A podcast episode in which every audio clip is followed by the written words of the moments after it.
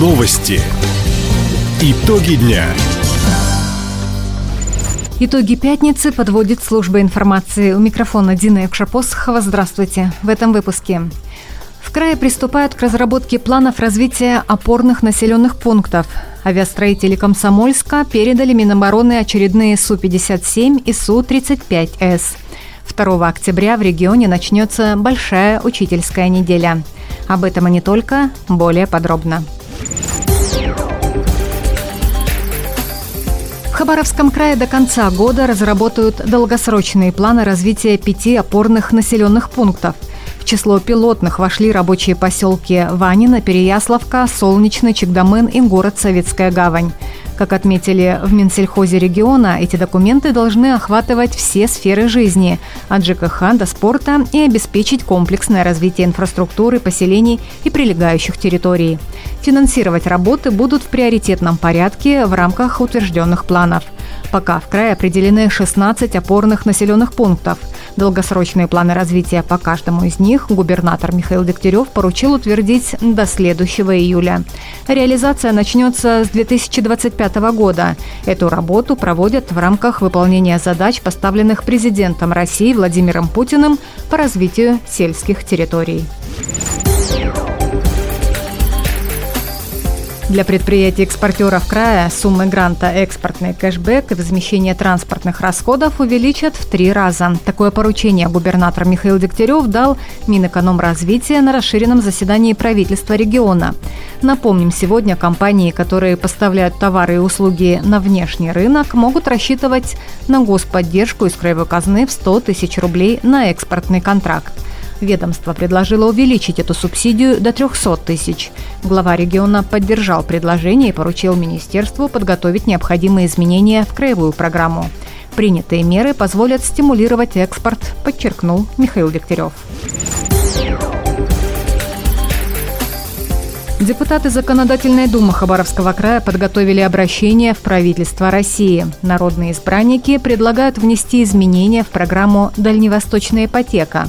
По мнению парламентариев, это позволит улучшить жилищные условия жителям рабочих поселков, а также привлечь на Дальний Восток учителей и врачей, говорит председатель постоянного комитета по вопросам социальной политики Ольга Ушакова предлагаем обратиться в правительство Российской Федерации с предложением в изменении условий программы «Дальневосточная ипотека» в части исключения требований к пятилетнему стажу работы в медицинских, образовательных, государственных и муниципальных организациях, предоставления возможности участникам программы приобретать жилье на вторичном рынке в рабочих поселках, поселках городского типа, либо городах с населением до 50 тысяч человек. Увеличение размера жилищного ипотечного кредита, но с учетом сложившейся рыночной стоимости.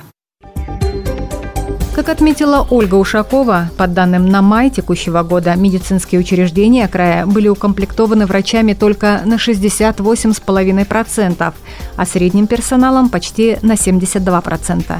В начале года в регионе не хватало полторы тысячи педагогов. Отмена требования пятилетнего стажа для получения льготной ипотеки могла бы частично решить проблему нехватки всех этих специалистов. Депутаты поддержали инициативу единогласно. В ближайшее время обращение о внесении внесении изменений в программу «Дальневосточная ипотека» парламент региона направит в правительство России. Комсомольский авиационный завод имени Гагарина передал Минобороны очередную партию истребителей Су-57 и Су-35С. Новые самолеты прошли полный цикл заводских испытаний. Летчики Министерства обороны протестировали их в различных рабочих режимах. Машины сверхманевренные, модернизированные, готовы выполнять любые боевые задачи в воздухе.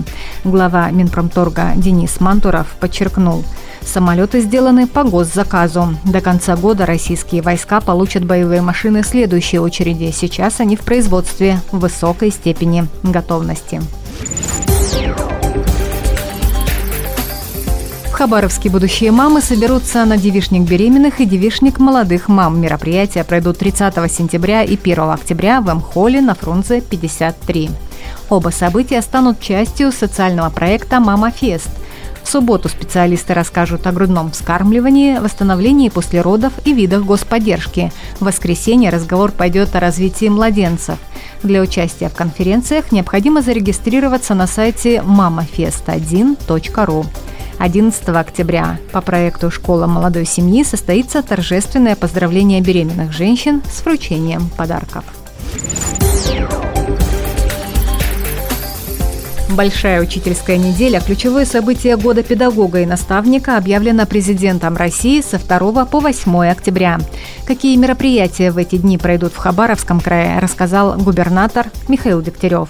Всех соберем, сделаем пару дней, по 4-5 октября, все бесплатные театры для наших учителей, музеи. Сделаем большую торжественную часть в Платинум-арене. 4 тысячи у нас там соберется учителей, педагогов, наставников. Поздравимся, будет сюрприз, хорошая звезда эстрадная. И вручим впервые в этом году звание «Народный учитель» и «Заслуженный учитель Хабаровского края».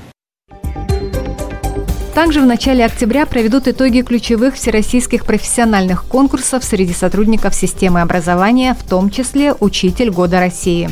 Большая учительская неделя завершится всероссийской акцией «День с педагогом и наставником».